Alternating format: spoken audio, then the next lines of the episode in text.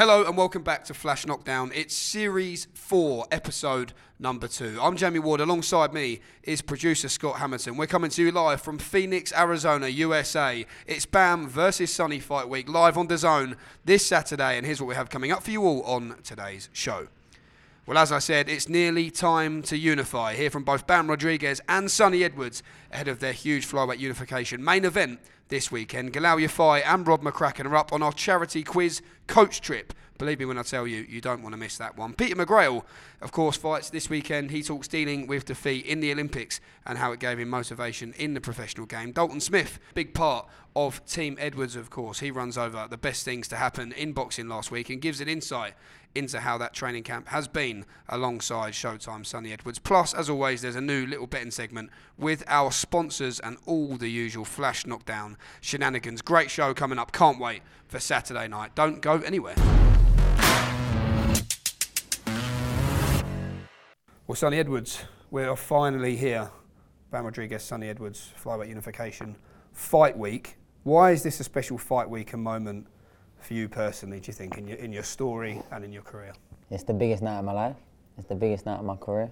Of course, it's special.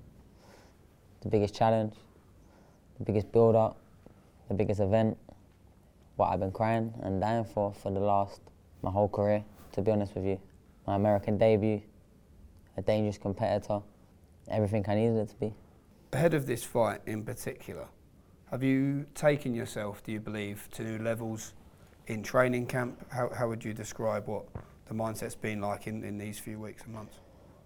I think my mindset's been the same as it always has. I feel like if I get a big fight and start changing now, then it's kind of admitting that I've not been doing it right the whole time. Um, I doubled down on what I wanted to do, how I wanted to train, how I wanted to spar, um, making sure that the rounds I, I wanted and needed I got, and, and I did. I've spent the last three, four, five, six months, religiously sparring two, three times a week, 30, 36, 40 rounds.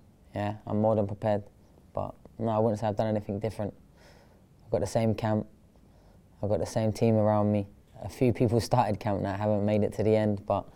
At this stage of fight weeks, I mean, as much as this is for the DAZN broadcast, it's also for a piece called Inside Look. And I remember I asked you this question in the build up to your fight with Campos, but for this fight, if we could take a look into the mind of Sunny Edwards at this stage of the week, what do you believe we'd see?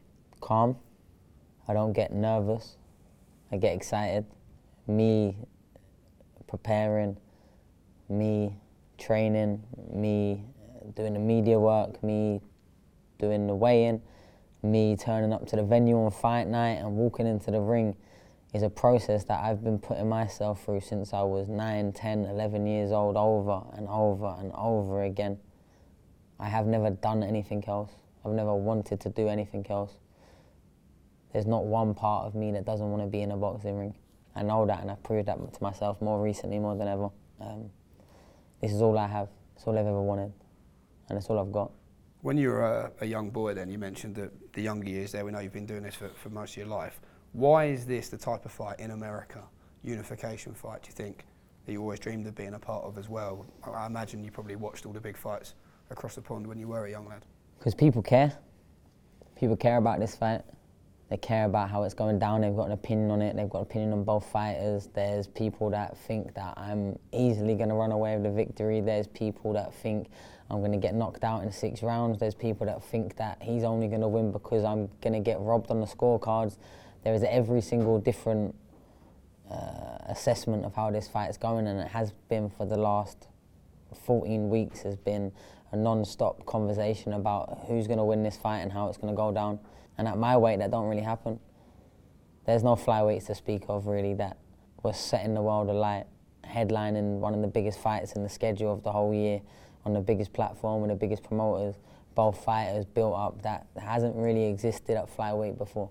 So this is everything it needs to be, and this will be a big stepping stone into further cementing my legacy and creating these events, especially at my weight and the weights I'll continue to compete at and operate at in the future. I know I'm good for boxing because boxing is good for me. What are your thoughts in terms of the time you've been able to spend with Bam in the build up to this fight? He said he's not sure about you. He said that he's 50 50. He doesn't know if you even know who you are, that you don't say a lot to his face, but you say a lot on social media. What are your thoughts on him and your response to that? He's very, very quiet. He's uncomfortable around me. We went for a head to head yesterday and his eyes were twitching like he had epilepsy. He does not like being around me. I'm not a bully, so I will never step on someone's toes that doesn't ask for it. If he wants to say one thing to me, we will lift the lid and we'll go there a hundred times over. But he won't. He's a little gimpy 23 year old kid, yeah, that's still writing love essays about on Instagram with his missus. So he's not even in my jurisdiction of caring about him as a person. He's just someone I'm fighting. I don't need to get in his head. I don't need to do anything. I react with what's in front of me. I think he's all right, but he's a little gimp who, thank fuck, he can fight because if he didn't, he would be a victim, a proper, proper victim. He's a little nerdy gimp talking about I'm not sure about who I am. Very, I'm very sure about who I am. I'm consistent in every room I go into. I just don't need to bully 23 year old little kids that look like they're scared every time the camera comes out. Fuck, I need to do that for. The little virgin man, fuck me, talking about I'm not sure about who I am. I'm just not a bully. I don't vocalise to someone that wouldn't say nothing back. Probably pulled out the fight if I started really terrorising him. And I need this fight. More than they wanted that fight. Go and ask Edward Hearn and how many weeks and weeks and weeks and weeks and weeks it took to force him into the boxing ring, taking all the other options off the table. So don't be telling me about I don't know who I am. I'm set on who I am, straight on who I am. I don't wear fucking silly bucket hats and fucking backward mong shoes. But I don't know who I am. You said a minute ago, thank God he can fight. In terms of this as a challenge, what do you believe makes this the toughest fight of your career? Who is Bam Rodriguez the fighter? Now, he's like me. That's the only reason why I see him as a worthy adversary. Because he's like me, he's a childhood fighter who's got an older brother that he learned every single step of the way. From age 15, he's been in professional gyms and around professional circuits, sparring men, people heavier, pros. He's the American version of me, except he's three years behind. That's why. That's the only, only why. He's a good fighter, of course he is. But he's much better on the back foot and standing off someone and picking them apart and taking his time than he is closing the gap down putting pressure on, making them make the mistake. He says you've never boxed anyone like him as a professional. Why do you believe he's never boxed anyone like you? Because he ain't never beat a champion. He has never beaten a champion. Both world titles he's held above his head come from vacant, vacant belts against non-champions, people that made careers of being decent adversaries and decent losers. Where me, I had to dethroned the king, the man, the number one in the division for the longest someone that was heavily avoided by every other champion at every stage of his career. I've beaten champion. He hasn't. Never. You're talking about I ain't been in the ring with him. No, no, he hasn't been in the ring with me. He's never been in the ring with a world champion and beat them. I have. It's a beautiful sport, Sunny, the sport of boxing at times, but it's a brutal one. And I think one of the best phrases that, that I often use is beautiful brutality. As savage as it sounds, what do you need to do to Bam Rodriguez in that ring and what are you going to do to him in your mind on Saturday night? I just outbox him. I've, like, have you not seen the script? I get in the ring, and then for 36 minutes, I make sure that the action I'm in control of, the range I'm in control of, the pace I'm in control of, the scoring, the rhythm, the intensity I'm in control of. So I'll do whatever I want to do and whatever I fits right at the right time. He's got all these things that oh he needs to do this and he needs to do that. I don't. I'll go in there and be myself, and I, it's always good enough every single time because my brain, my reactions, my wit is way, way streets ahead of anyone else in the boxing world, I believe. And that's why I can be a world champion boxer, undefeated, five world title fights, 5 and 0. I can manage fighters and get them straight into good opportunities and win titles with them. I can jump in the corner and add great assistance. I can jump on the punditry or the commentary table and take over that as well. I can do everything because why no one else has lived 17, 18 years of intense boxing like I have. People box for different reasons. I box because it's all I've got. I'm involved in boxing because it's all I've ever had. Since nine years old, my Monday to Sunday was boxing, boxing, boxing. Whether I was fighting, whether the lads in the gym were fighting, my brother was fighting. That's all I've ever had all my life. My church, my religion, my center of life has been boxing, nothing else. I don't want to do anything else. I don't want to go to other industries. I don't want to go to other parts of the world. Boxing's all I've ever had. I love boxing. That's why no one will beat me. Because unlike him, yeah, and his brother lose one fight and retire, talk about, uh, uh, you know, do uh, like no, they don't love boxing. That's why he's scared of the cameras. That's why we had to cancel the press conference in London because he refused to do it. That's why he moaned every single stage of everything he's had to do. That's why you organised the meet and greet, and either one, no one turned up, or two, Bam didn't turn up because I didn't see one picture about that last week. So there's probably some people in this room that know the answers to that. I was looking. Why? Because I look at everything. Why? Because I love boxing. He's scared of boxing. He's scared of the cameras. He's scared of not being the man.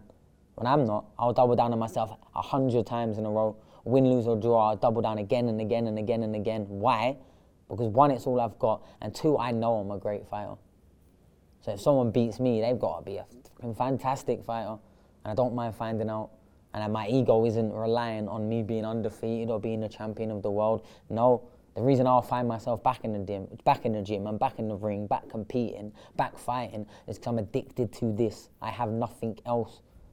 You trying to drag me away from my professional boxing career and telling me, Sunny, it's time to retire, will probably be the hardest conversation I ever have in my life.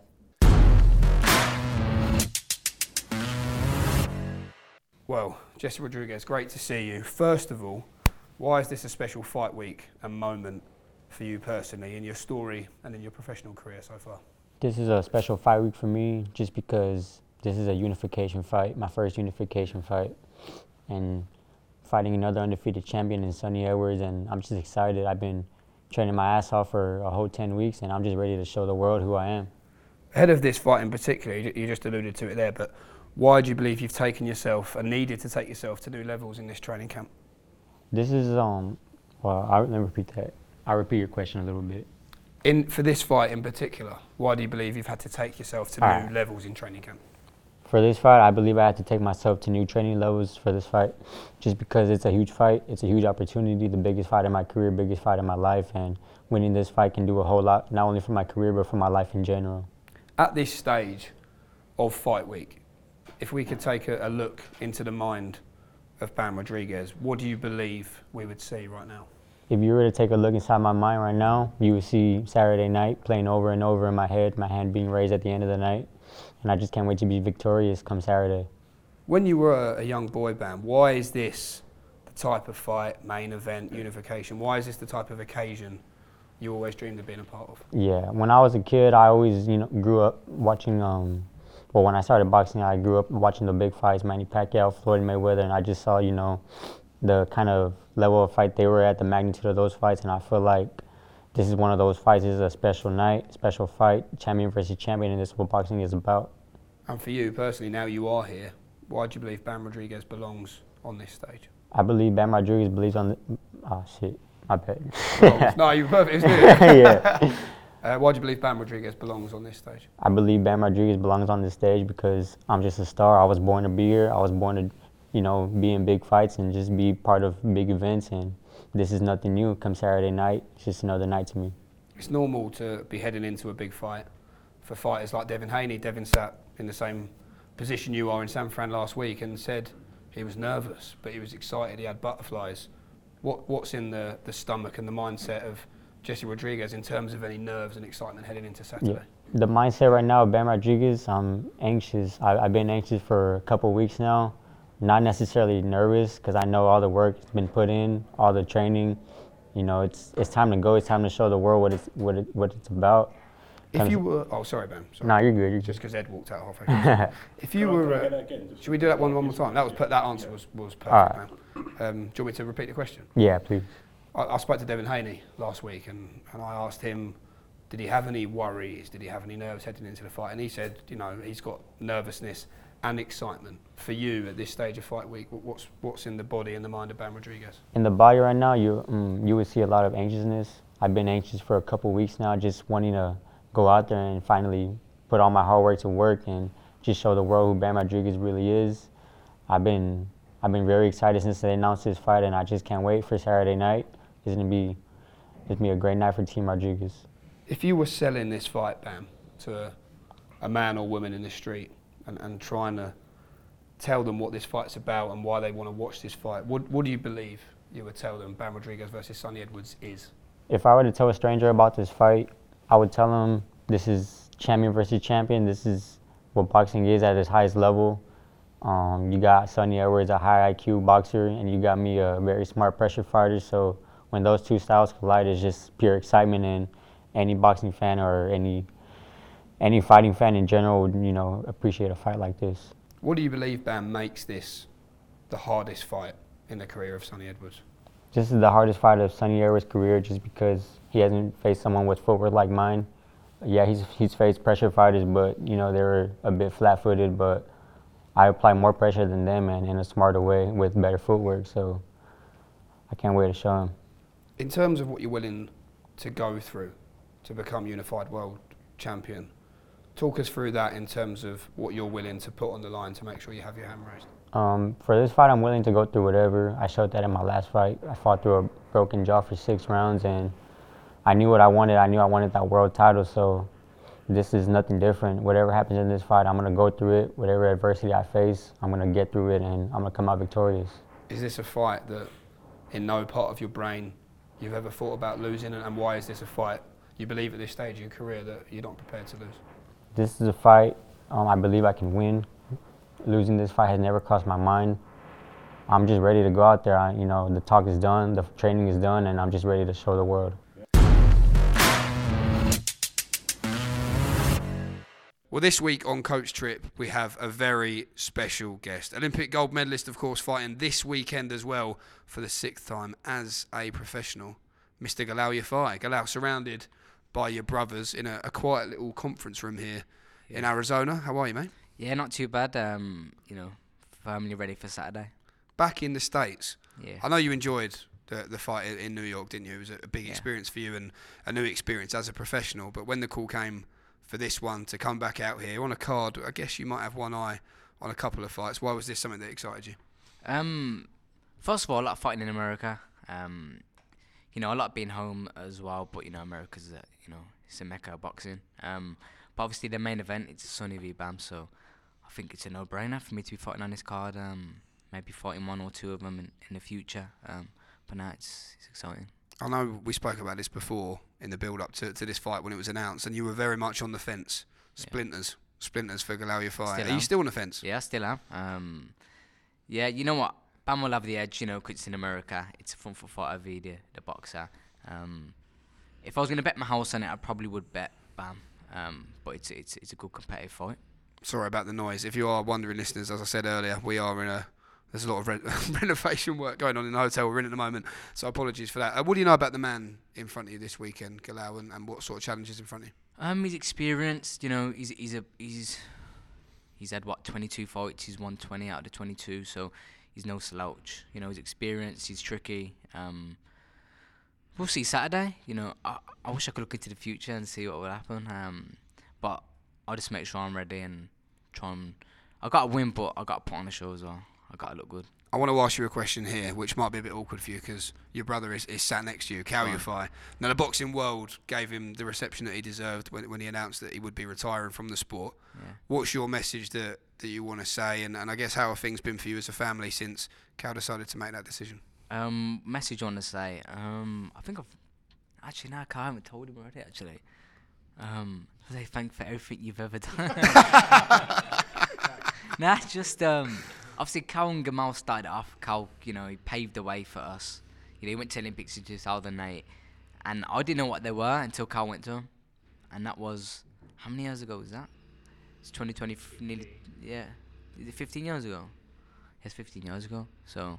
Quick So-. Yeah, it's a, it's a, it was a long time ago. So um, yeah, he put us on the path, put Gamal on the path, and I kind of kind of followed suit. suit. So it's um, it's helped me in my career.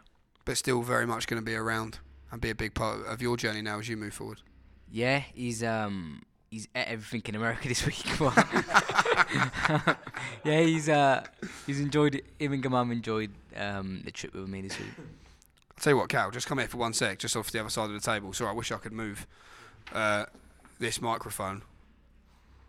To be uh, in and around this fight week uh, with your brother Galal, of course, how, how does it feel for you this time, your first time since you've, you've hung up the gloves yourself, of course? Yeah, it's cool. It's good for me. I'm just eating everything and um, yeah, just keep an eye on him. And in terms of this fight and, and for Galal being a part of this card. He, he's saying he's sitting on the fence. What sort of conversation? Come on, give us some juice here. What sort of conversations have been going on behind the scenes? Is he is he truly on the fence for this fight? I think so, I don't really say much. We don't really talk about that much. But um, I'm the same. Give, it- I think Bam. I think he's a better fighter. So, so you're not on the fence. You think Bam wins? Yeah, I think so. Oh right, but you but Galal thinks that. Galal, I, th- do I think you- it's. Galal's uh, going for a draw. I Hey, you think. know what? If I was if I was gonna put my horse on it, Jamie, then I'd put Bam. But Okay. Sunny's tricky. It's one of them fights where if Bam dominated, we'd all go, "Oh yeah, we kind of knew that was gonna happen." Um, but Sunny's just, he's stubborn. He's a good boxer. Uh, but it's interesting. But honestly, I don't care about that fight until I fought, and then I can I can enjoy it. And he just said to me next door, "You're going to win your fight and then have a, a can of pop." Was it you said? Yeah, kind of And pop. enjoy the main event. I thought that was an American saying. Nah, nah, it's Brummy. From 70s and 80s. Is it? Can of pop. Yeah, kind of pop. Fair play. Yeah, you, Nice. you're a bit too posh for us boys. Oh, not at all, mate. No, I'm not posh. Not in the slightest. Um, we are going to go to the, the business part of this conversation now. Coach Trip is the name of the quiz. Yeah. And essentially, the idea is how well do you know the man in the corner? Which for you is the great Rob McCracken, who I must say is also sat in this room, which I think adds an element of pressure, perhaps. But let, let me hand over to producer Scott, who's going to go over the rules. Thanks, Jamie. And like Cal, I've been also indulging in the food delights in uh, Arizona this week. So, Galal, coach trip. Yeah.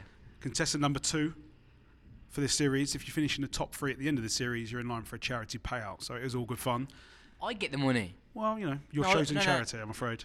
Oh, okay. I was gonna say I don't. You I can don't- match it if you want. I kind of don't need the money. Yeah, we can match it if you want. So, got 10 questions here, multiple choice A, B, and C. Some of them are about boxing, some of them are a little bit of a stitch up. And we'll see how Okay. you go on. Ready for number one? I think so. Who is Rob's favourite fighter? Oh, see. Is it A, Roberto Duran, B, Sugar Ray Leonard, or C, Muhammad Ali? Okay, wait there. So, I want to look. I want to look at Rob. but Um. Okay, I'm. I'm gonna go with. Okay, no, no, no, no, no, no. It was Roberto Duran, Leonard, or Muhammad Ali. Correct. I'm gonna go with Duran. Final answer? Yeah, final answer. One from one. Got it right? Is that right? Yeah. Yep. Yeah, I thought. I, thought, I don't know what I thought. Duran. I just thought he's a fighter. I know Rob's like with a fight back in the day. Question number two. What's Rob's favourite fight? Is it A, Barrera, Barrera versus Morales, B, Foreman versus Lyle, or C, Hagler Hearns? it's Foreman versus Lyle. Why are you laughing? Because he was talking to me about it on the way. he wasn't here. I don't know why. Also, just for the listeners, we didn't tell Rob we were doing this today, so this is not fixed. This seem this is dodgy. This. No, I swear. He's Rob's actually passing on notes under the table. Look. We was talking about it on the talking way. about it on the way. No, he didn't tell me his favourite fight, but he was just talking about it, and I just, I was barely paying attention. Sorry, Well, for transparency, as it is for charity, I did pounce on Rob on the way in, so there was no uh, there was no preempt to this quiz. So two from two. Number three, excluding boxing, who is Rob's sporting hero? Is it A. Ian Botham? Is it B. I don't have one? Or is it C. Bobby Charlton? no, Rob would be. He don't have one. Fin- final answer. yeah. Three from free. Very quick question to the man. man this is this something's going on here. Um, no sporting hero, Rob McCracken. No, I, I, you, you, I admire loads of people from sport, but to say I, an actual hero, um, not a hero, but you know, you admire lots of people from sport and admire what they've achieved. Okay, interesting. I, c- I can respect No, that. we ain't cheated, Jay. Honestly, last we ain't I cheated. think you're not the one getting cheated. I think we are. You know, what it is, I know Rob probably better than I thought. We'll soon find out about that. Question number four. What's Rob's favourite song? Is it A. Nessun Dorma by Pavarotti? Is it B. Satisfaction by the Rolling Stones? Or is it C. Bohemian Rhapsody by Queen? So Pavarotti, Rolling Stones, or Queen? Is it Roman Stones? Rolling Stones. Rolling Stones. Yeah, so the rock band. Sounds good though. So it's Nessun Dorma by Pavarotti. Yeah. Satisfaction by the Rolling Stones. Yeah. Or is it C. Bohemian Rhapsody by Queen? I think I reckon Rob. I'm gonna go C. He's kicking him under the table. Yeah. Do you remember that song? So you're saying Bohemian, whatever it was. it's the wrong answer. I'm Rolling afraid. Stones. No, it's Pavarotti. I'm Nessun alright, Dorma. Rob, Rob, I just thought- Nessun Dorma is a beautiful song. Why, why is it your favourite song? Well, if I had to pick one, I just chose that one. It's it's a brilliant tune, isn't it? Do you mind as a, a worldwide exclusive? Just give us a couple of lines. Jay, what's the song? Can you hum it first? Is Is that that Rob? I wouldn't have budged that tune, you know. Nessun Dorma. Come on, Rob. One, one line. Come on. Maybe next Rob ain't gonna sing that. You'd have to pay him like a few million. Number five. What's Rob's favourite holiday destination? Is it A. Tenerife, B. Tokyo, or C. Los Angeles? well, one, I know it's not Los Angeles. Okay, so you got down to A or B. that afterwards? um, Tenerife or Tokyo, the two T's. oh, it did, it, I knew it was between Tenerife and Tokyo. Um, now I've got to go Tokyo because you've told me a few times it. Yeah. You got it right, yeah? Is it right? Yep, four from five. you told me bare times you like it, Rob. oh, four. Yeah, we went. Yeah. Question number six. What's Rob's favourite takeaway? Is it A. Indian, B. Pizza, or C. Chinese? I think it's Indian because he's from here and everyone all of Indians. Oh, funny you say that. No, it's C. Chinese. Is it? Yeah, and that's one of the. What would be cool? I do like the Chinese. That's my favourite. What is your top dish from the menu on a Chinese, Rob?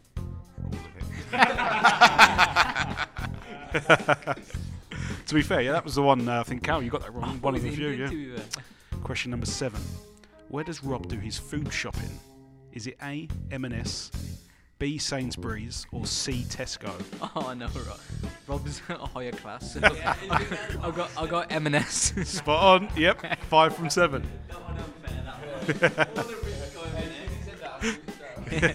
M&S. Three questions to go. What's Rob's shoe size? Is it 10? Is it 11? Or is it 12? Shoe size. So Rob did give me an answer that he's bigger in a trainer, but we're going for the shoe size here. So A10, B11, or C12. I'm gonna go ten.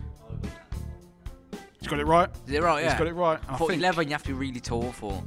And that puts I mean- Galal so far at the top of the leaderboard as well. W- So you're starting. We're only two episodes in, but you're setting the pace. How many questions have we got left? Still two to go. Two. Question number nine. What is Rob's birthday? Is it the 29th of May, the 30th of May, or the 31st of May? Oh, sorry, Rob, I forgot. Right, you know. Um. Uh, 31st of May. Oh, he's got it right. He's, got it. he's on fire.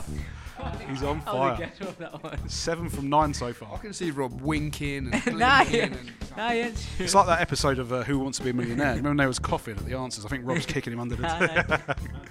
Last last one. What's Rob's pet hate of you? Is it A, you're too angry? Is it B, you drop your hands when in range too much? Or is it C, you don't text back on time? So too angry, drop your hands, or don't text back. Yeah, it's, mm, it's not the don't take back bit. Probably Rob's pissed off with both, probably. that I get angry. Um, probably I get angry too much. Well, funny you say that. Both your brothers said that would be the answer. It's But actually. B, drop your hands. Oh, so you're your alright with range. being angry, Rob? You you, you drop the first two, then you drop your hands. room I'll for make- improvement. I'll make sure. Do you know, do you know what? Just keep just keeping you humble because you're giving it a bit Charlie Large these days. I know. I, I, you know what it is? A little bit. No, no, no, let, no, no, let me talk. Let me talk. Innit? I Boys, just- am I right, lads? Come You know on. what it He a little bit, isn't he? You know when you're too nice sometimes, and I told these boys that you get walked all over, so you can't be too nice nowadays. You know what Uh, what, what was the final score? Seven. Seven out of ten. So me and Cole got the same. and what, what did Ebony Bridges get last week? Six. Six. So Galal Yafai, you are top of the league, leaderboard. I must say, I've got to ask you this final question, right? Go on. You've stood on the top of the podium with a medal of gold around your neck, right? Yeah. You're, you're now a professional pursuing big dreams as a, to be a world champion in the years to come. But to be top of the league, leaderboard on Coach Trip Quiz, Yeah. where does this rank for you? Yeah, it means a lot. You know, um, I- hopefully I'll stay at the top. You know, there'll be a few more boxers that will, you know, try and beat that. But I'm hoping that I stay at the top for many years to come. Was going to say we're only two episodes in, so Yeah, that's what, no, we get a bit of emotion involved. That's great. Uh, thank you so much for joining us, Galal. Wish you the very best of luck as always this weekend for the, for the family and for Rob McCracken as well. Thanks for a few few brilliant cameo lines there. We look forward to hearing Nessun Dorma in the ring after when Galal wins. How about this? If Galal wins by knockout in the first round, will you sing Nessun Dorma in the ring? No. nah, no chance. That was a maybe for those listening at home. Uh, Galal, thanks for coming on, mate. We'll speak soon. Cheers, mate. that could be Galal's ringwalk music. Why don't you change it up for that? Nah, nah. I'm actually in charge of the ringwalk music, so No. you might get a surprise. Well, back-to-back shows in the USA. I must say, Scott, last week when we were in San Francisco, I don't know if you could tell by my voice, I was I was in a world of trouble. The old jet lag, mate. I felt awful, mate. It's a long I, way I to come. I like to think I sound better now, much more with it. You do. I'll give you, I I'll give you credit there. I was near the end. That's a bit far. Uh, no, to be fair, I was, but I think the adrenaline got me through of, of what was a, a brilliant week to be a part of. Everything from the face off at the Golden Gate Bridge and visiting Alcatraz. Oh wait, sorry, I thought we were there to work. Sorry, I forgot. Um, we did have a was rare day off on the Sunday. Yeah, no, I think it was warranted, amazing, to be fair. That was uh, that was a surreal experience. Me and a few of the members of the team went went over on the boat. Should have done the face off in Alcatraz. Yeah, you were there, of course, as well. Alcatraz. I Second was. time you've been, isn't it? Correct. Yeah, great You, place. yeah, but you li- you like all that sort of stuff, don't you? It's probably that's probably for another podcast. another time. Um, but no, it was brilliant to uh, brilliant to be a part of such a special week and, and a great atmosphere as well, and a very very special night for Mr. Devin Haney, first fight in the Bay of San Francisco as a professional, and to win against a good fighter in Regis Prograis, a world class fighter, in the fashion he did. And become a two-weight world champion in the process. I, I imagine it'll probably always be a night he'll remember. yeah, and it certainly won't be the last fight he has in San Francisco. I would imagine uh, the Chase Center will be snapping at the their heels to, to get him back sooner rather than later. Although he did say afterwards, didn't he, in the post-fight press conference, he wants a little trip to Saudi Arabia yeah, next year. that. He, uh, he's aware of all that money flying around. So yeah, interesting to see what his next move is. To be fair, I think perhaps a, a faith angle as well yeah, for Devin. of course, Um, yeah. I, I think it would be a special experience for him. Definitely, and Eddie was obviously captured yesterday in the Golden Boy offices in LA. Maybe Ryan Garcia. Great fight that. Interested to see Well, what happens fight you next. could. That, that's a big fight, isn't it, for DAZN? Yeah, DAZN I'm sure would be you know desperate to get that. To be fair, especially off the back of Haney, you know his profile's going up and up and up. Kind of makes sense for the platform, but you know Devin's got options, I guess. Well, we're in Arizona this week, Glendale, Arizona. My first impressions are it's a little bit quiet, but it's nice. I'm enjoying it. Quiet. Can you hear that racket in the Well, background? apart from the racket in the hotel, yeah. I mean, you, you'll hear that throughout the podcast today. Unfortunately, we, we've what we've done, Scott, is in season three we were sitting on the hotel balcony in Monte Carlo, and we had That seems a lifetime ago. Veyrons whizzing past, and that was the noise we were complaining about. But this time we have drilling and, and builders and all sorts going on in, in a little suburb in Glendale. So is it safe to say that we've we've fallen off a little bit? Maybe move sideways. Maybe move sideways. Nah, still Shout blessed. out to the Renaissance in Hashtag uh, blessed. I'm going to keep saying that on every podcast now. Nigel Travis, big shout out to him. But um, there's a few things to talk about. I mean, firstly, Kev Rooney just leaves the room there. Big shout out to, to Kev Rooney. Matchroom DAZN, very important figure behind the scenes, of course. If you know, you know. But yeah, Glendale, uh, interesting place so far. Enjoying it, but all, all eyes are on Saturday night. Really, uh, we had we had the first the first face off out in the in the desert. Yeah, I must I was- admit, you was- you were terrified. Terrified, maybe a little bit far. Snakes, spiders. When you're walking about the desert and you see these like three inch circular holes plotted around, there's probably only one thing that's going to be going in and out of them. Is that for another podcast as well? Yeah, mate, I'll be honest. And then we're on Google typing in diamondback rattlesnakes in the, was it called? Papayo Desert? Was it? Papago? Yeah. Papago Park? I And think. you know, you're googling that and it's popping up with these rattlesnakes. Yeah, I was slightly concerned. Um, I'm watching it back. Big fight this. And Sunny Edwards, I think, just speaking to him today, it's, it's how he always is. And Bam was how he always is. Bam, very cool, relaxed, calm, completely unfazed by anything. And Sunny is as well. Like, don't get it wrong. Sunny, Sunny's a very composed character. But he just comes alive in front of the camera. I think today's the you know we've obviously been here what three days now. Today's the day where the dial's starting to turn. I think you uh, prodded him with one or two little comments from Bam earlier in the day, and I think it's fair to say today's the day he's He flicked the switch. today. If you if we was doing the face off today, I think he would have gone off. Well, all I said to him was, you know, I, I do often say I'm a bit of a professional pot stirrer. Oh, well, actually, professional is too much of a compliment to myself. I'm just a pot stirrer.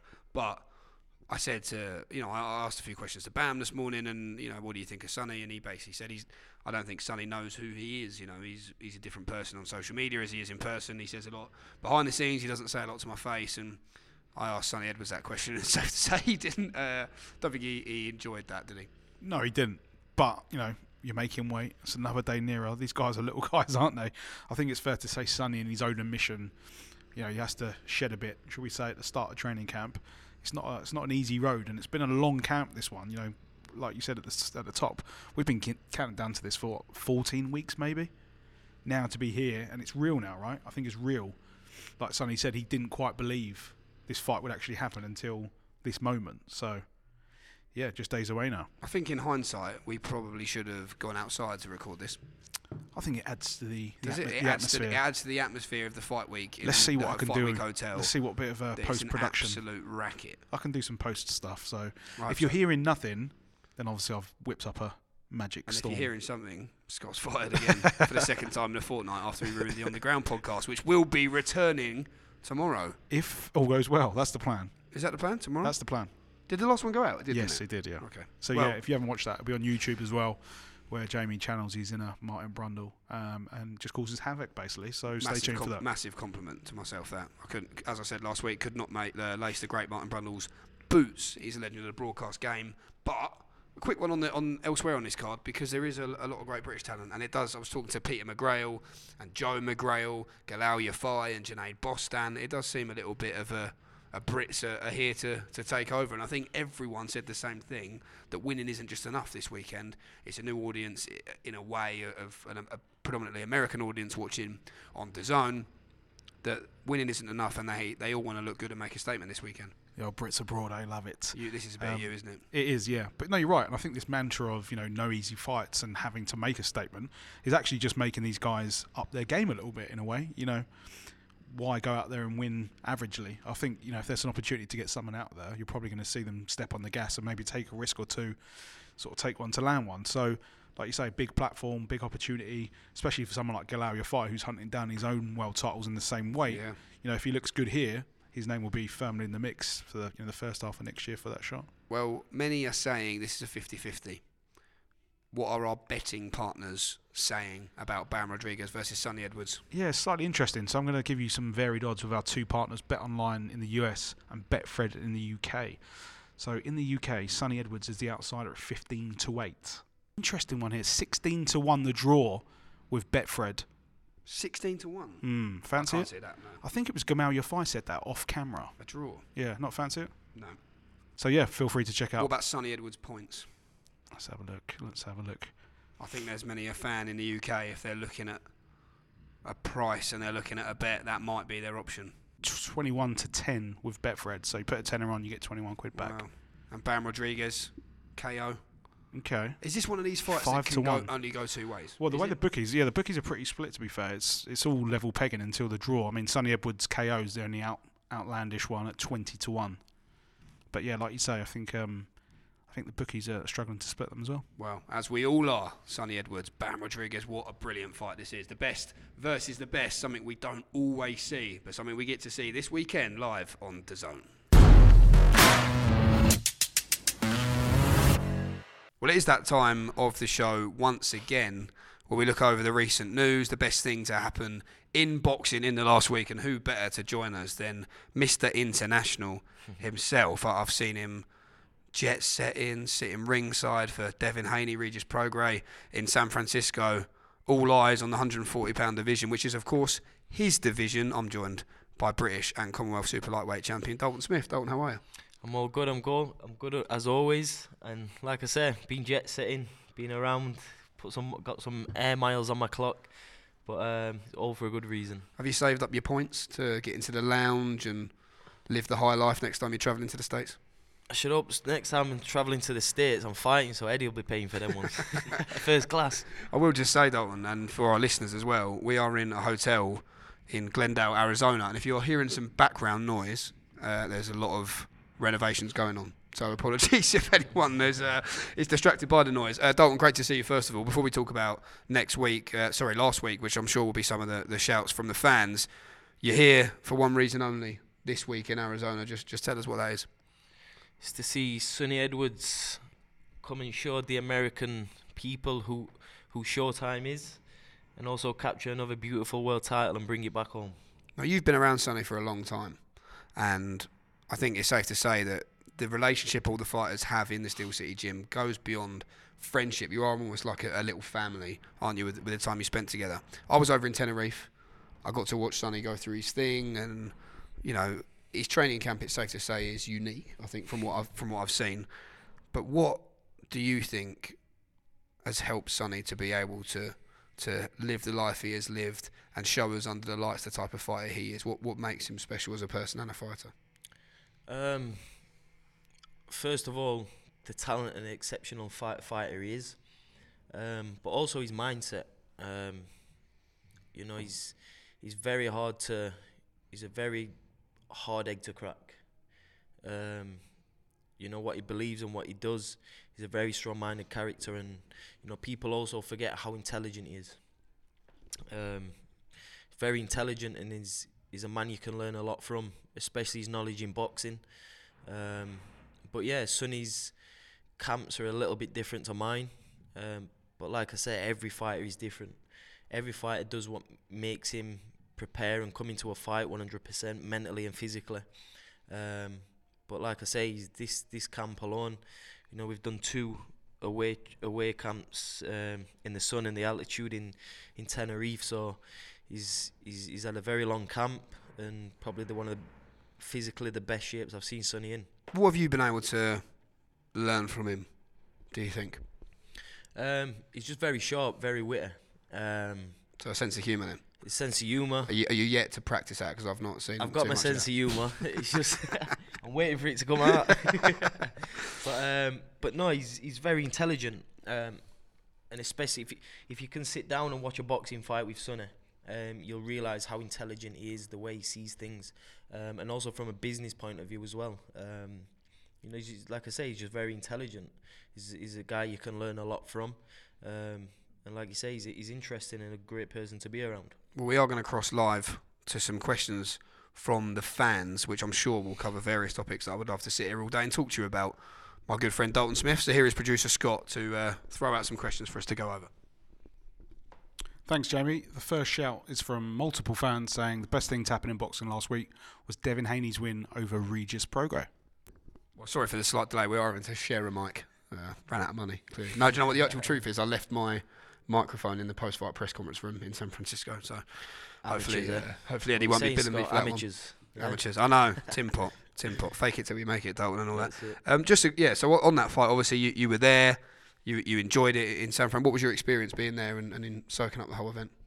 Um, first of all, I think San Francisco is a bit of a strange place. Was that? Um, some straight, some very strange characters there. Um, but overall, great trip. But you know, getting back to the fight, the Devin Haney fight, you know, I didn't expect it to be that dominant. Um, and obviously, in moving up to the to the 140 division, obviously new weight, in against a very good fighter in Regis Prograis, um, a- fighter I've watched over the last few years. Great fighter. Um, I always thought Devin would have won. Um, you know, on quite a wide point point points decision, but I I never expected it to be that dominant to control a fight with such ease. Um, and like I say, es- especially with a you know a, a dangerous, well schooled schooled fighter who can and also punch. Big and strong. Big well. and he strong. looked big and strong, didn't he, Haney? Though he looked. Yeah, oh, he he looked didn't look like the man coming up, did he? I mean, Regis is not the biggest at the weight, but he, he carries the power and is very strong. Um, carries all the attributes, just not on the on the tallest of sides. But you know, Devin Haney has grown, you know, into the weight, you know, very quick. You know, filled out. Um, he always had the big structure down at lightweight anyway, but I didn't expect him to to bring in that f- that force and power up at 140. Here's a question for you. Good time for Dalton Smith or bad time for Dalton Smith to be a 140 pounder? Great time. that wasn't an option. bet- yeah, that's not even an option. Um, I'm interested to hear your, The your thoughts. on 140 it. pound It's a stacked division- division. it's a stacked division. Got some of the biggest names in boxing in there. Um, you know, so there's some big, big fights to be in down, down the line and you know in the future. I always get the feeling as well, Dalt, that you want to win a world title the the hard way. so to speak, to, to beat the best. Is that fair to say? Of course, winning a world title and doing it the hard way, you know, it makes it that much sweeter. Um, and when I come to retire and you look back, the names you've you've fought, um, you know, like I say, it just makes it that much better. The next shout is from Ray Hines 06, who says Bill Haney getting Liam Paro and Dalton Smith mixed up last week. Uh, just talk me through that for those who don't know what happened. Yeah, it's um, it was pretty pretty funny actually. So I was doing an interview with Eddie, and then Bill Haney comes past. He's like, "Hey, great job, Liam." um, but I was from a distance. Good impression. Mate, you should have heard the impressions we've had all week. Um, Can you give us some of them before we answer this one? Good job. Let's finish this question Okay, first, yeah. But um, so yeah, we thought it was Liam. So he, he came over, um, introduced Eddie introduced me to him. Um, says I'm the new 140 coming through from the UK. Um, you know, showed he respect, and then then he was like, oh, so when you're fighting Devin then? I was just like, ask your man Eddie. But yeah, of course, that's a possible fight down the line. Obviously, you've got to be realistic. I've got to get myself in a position for for those fights.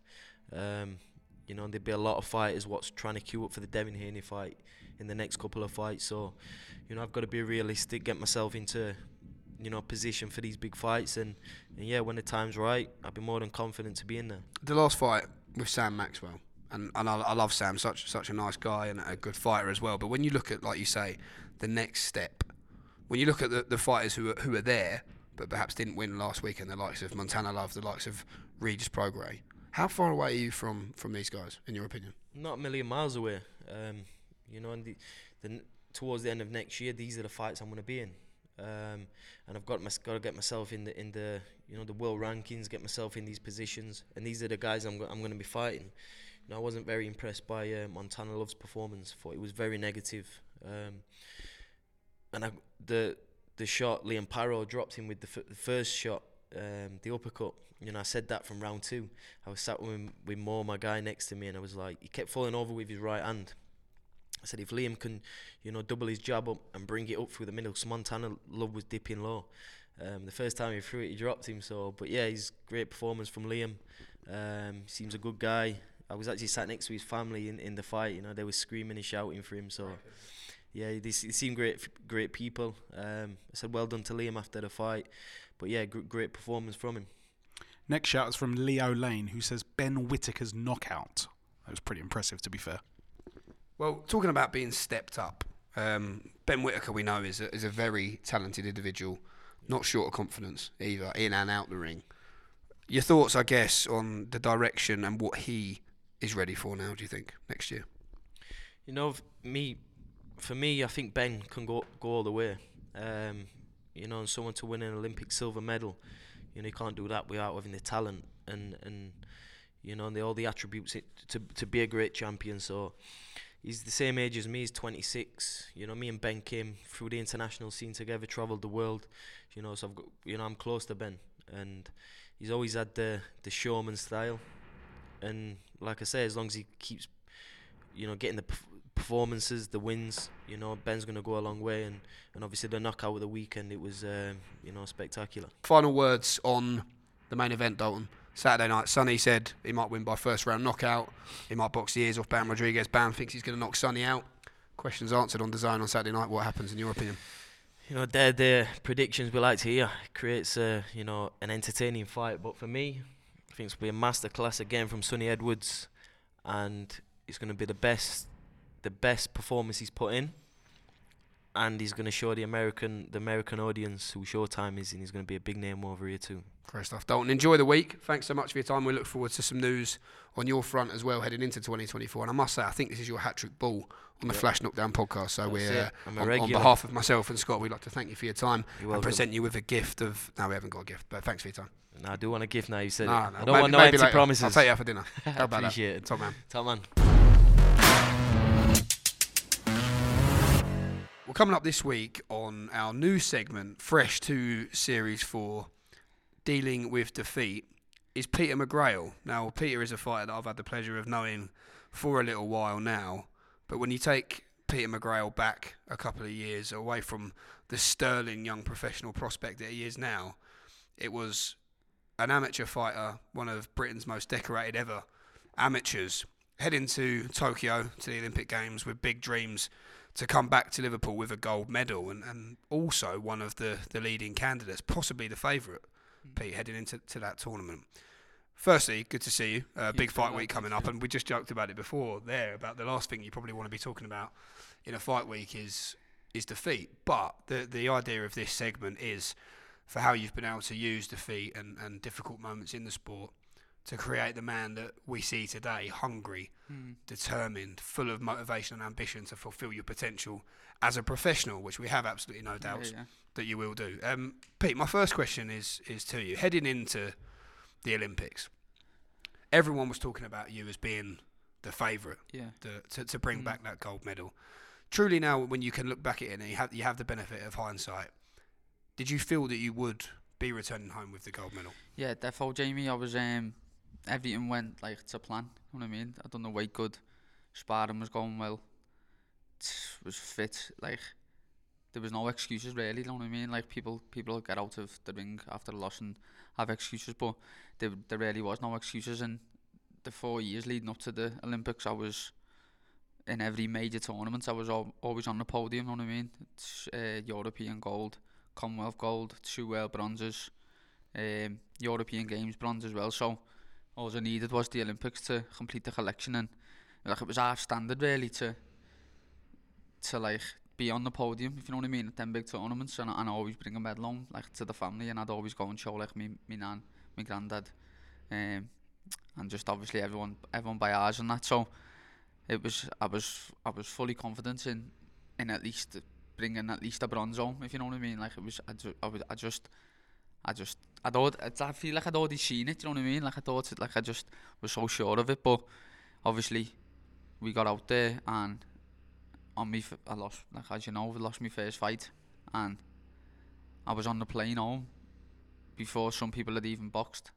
So it was like it was just like a proper surreal experience. You know what I mean? It was it was mad. Like When you when you got there, and, we know you had a tough draw, Yeah, obviously yeah. as well through through differing circumstances, but even heading into that fight against who who was a great fi- fighter in in Chatchai Butdee, Yeah, yeah. the Thai fighter, very experienced. But did you have did you have no doubts that you'd be winning this opening belt? Yeah, t- to be fair, Jamie, I, like I'd sparred, I'd sparred him over the years. I think I'd sparred him twice, once, like a few times, probably over the week or two.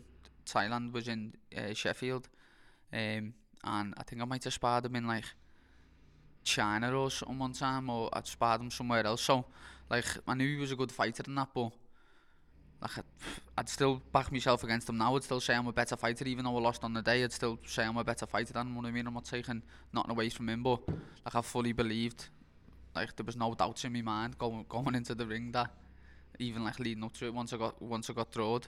Uh, Chache Putty, like people were saying it was a tough draw and that. I, I can't remember who would have been further down the line, but like not that I was happy with that fight and I underestimated him or nothing, but I, like I felt quite comfortable when when I drawed him. Know what I mean? Because I'd I'd done rounds of sparring with him and that. So yeah, I was fully um fully confident that, I was gonna get the win. Like.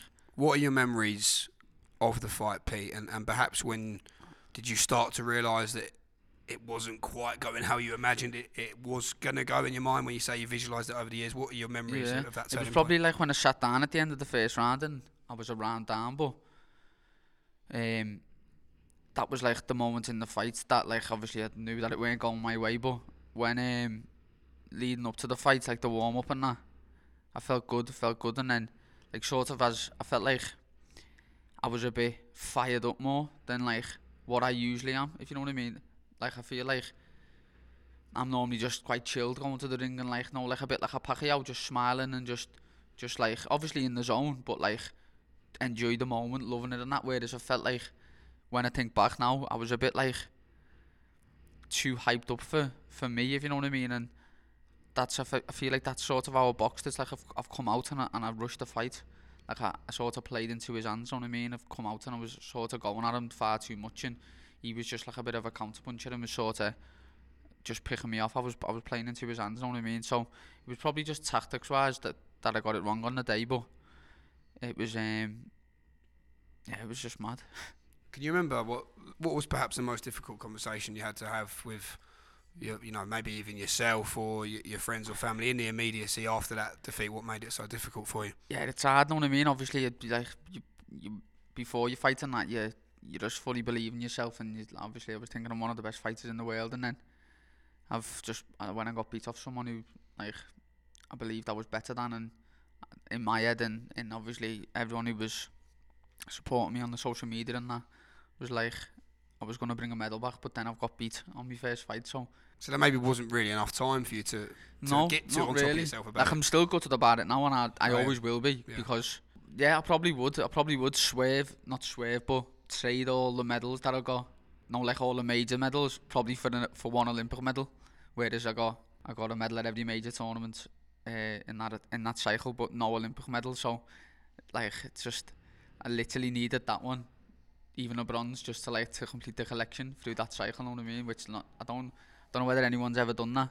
Don't know whether Lee, Lee Shelby might have or or Joe Joyce or someone but like that would that that was what was in my head know what I mean? More than anything just like complete the cycle of getting a medal at every major tournament. Are you still proud to call yourself an Olympian? yeah defo it's You should be. yeah no I am. I don't I feel like I'm not as proud as what as what I should be and I feel like that just because obviously I've went the Olympics.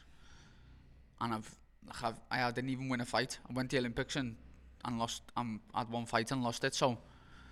But I know like that's probably the wrong way to look at it because it's it's um, I got to the Olympics everything I've done in that three to four years got me to go to the Olympics so it's an hard one but I don't really like thinking about it and talking about it because it's it was a bit of a shit experience to be honest In terms of heading into the professional ranks, then, yeah in what way have you been able to Peter McGrail? Because the Peter McGrail I know yeah is spiteful, classy, uh, a bit of a joker away Yeah. from boxing, very serious in the gym. mm. In what way have you been able to use that experience? Like you say, it was a shit experience.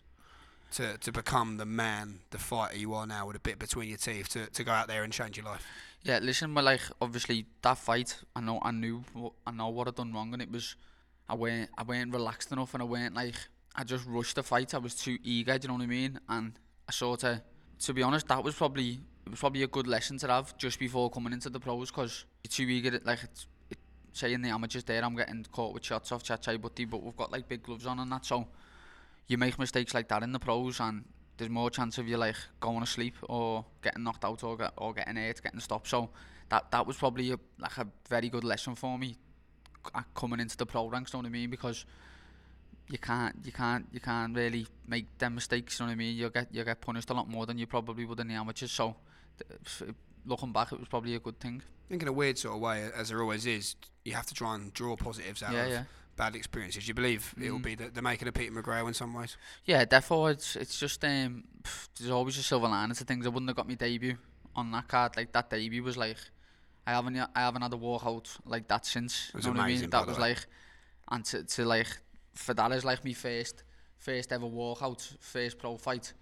Like the the the, the echo was basically full, know what I mean? So it's sort of that's given me like the experience of of already boxing and basically a full echo for when I'm going to be selling it out, you know what I mean, for world titles. So like I've already been there and done that. So whenever whenever the time does come, maybe next year, the year after, it's not going to be new because or because I got beat my first fight in the Olympics and I got my debut on that. Because if I would have stayed into the Olympics till further, then I might not have got my debut on there. So it's it's whatever way you want to look at it. You said there, Peter, you are still gutted uh, about Yeah. the whole experience. But do you believe in the years to come, the not too distant future, I'm going to speak it into existence Yeah, when yeah. you become world champion? Do you believe that will erase any bad memories? Do you believe that will be the, the legacy that you always craved anyway? Yeah, probably. To be honest, Jamie, I reckon. Um, I just reckon it's time, and, and and obviously, as you said, what I do in the professional game will will probably will probably erase that. yet. and and I just reckon maybe as I get older than that, that I'll start to realise. I, I know what I've done in the amateurs. Everything I've done was like was, next level anyway. You know what I mean? There's not many boxers out there that, that have done what I've done in the, on the amateur circuit. So as the years go by and I just keep looking at my medals there and as then yeah I'll be proud but I am proud anyway like but I know what you're saying yeah And to be here now, fighting a big card in the States, travelling the world, doing what you love to do, Yeah. what would be your your thoughts, Pete, on any fighters who are listening who are coming off a defeat, professional, amateur, who, whatever level they might be, who, who are listening to, to you speak because I think it will be very inspirational for them uh, of why it isn't something that will, will Mm. define you and why, like you say, Yeah, yeah. it's something you can always come back stronger from. Yeah, look, it's not even just the Olympics, Jamie. That like I've, I've that that went my first loss throughout the amateurs. Like I've had loads of losses, you know what I mean? And I lost my first three fights as an amateur. I was 0 3, like when I was how old was I there? Thir- well, 11 or 12.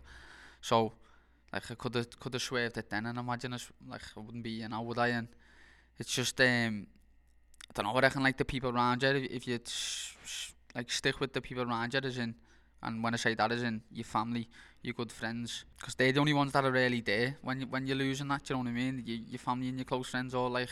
It's mad because you say loss and it begins with an L, doesn't it? So it's just learning. You know what I mean? Because it's just you can take so many positives from a loss, and I feel like I did from the Olympics, and it was don't rush and be yourself. You know what I mean? And that's I feel like that's helped me in my first day fights as a pro. What a brilliant way of putting it. So I like that. Poetry, Peter McGrail. one, poetic, the poetic Peter McGrail, eh? Uh, listen, Pete, it's great to, to hear your insight on, on how you, you've overcome setbacks in this sport, which have paved the way for a huge comeback, Yeah, yeah. which continues this Yeah. Saturday on DAZN. Excited Mhm. to get back in that ring and do what you do best. Yeah, man. Sound. Nice one. It's uh, just a bit of momentum now. Definitely, lad. Yeah, it's obviously boxed eight weeks ago, didn't we? And it was a, I think we was out for about six months before that. So it's uh, it's good to be back out eight weeks after the fight. And uh, we had that Mendoza in for sparring. Just keeping sharp in the gym. And um, I'm looking forward to uh, showing the improvements from eight weeks ago because uh, there's a few. You heard it from the main man himself. That L in whatever you might read it as as loss, use it as learning, come back stronger, and become a man like Peter McGrail. What a legend. Inside and outside the ring, always a pleasure to catch up with you, Pete. Yes, Thanks for your time. Nice one.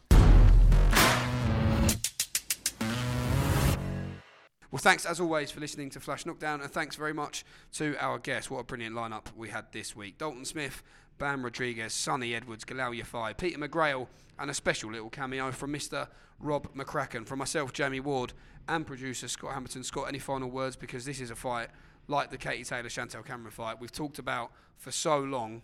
Final And, message. and now it's going to be over. Finally here, I know. Well- this is my last show I'm involved in, so this is quite emotional for me. Why? Well, hopefully not ever, but I was going to say, what? I'm what, I'm what, you resigning? I'm You not res- coming to Saudi, so Well, yeah, we'll try and um, we'll try and have a little episode next week, and also stay tuned. I think we'll be dropping some of our 2024 dates later this week, Friday or Saturday on air. So stay tuned for that. Well, join us live on DAZN. That is the only place you can watch the unification, the flyweight mega fight between Bam Rodriguez and Sunny Edwards. All the questions answered Saturday night live on DAZN. We'll see you then.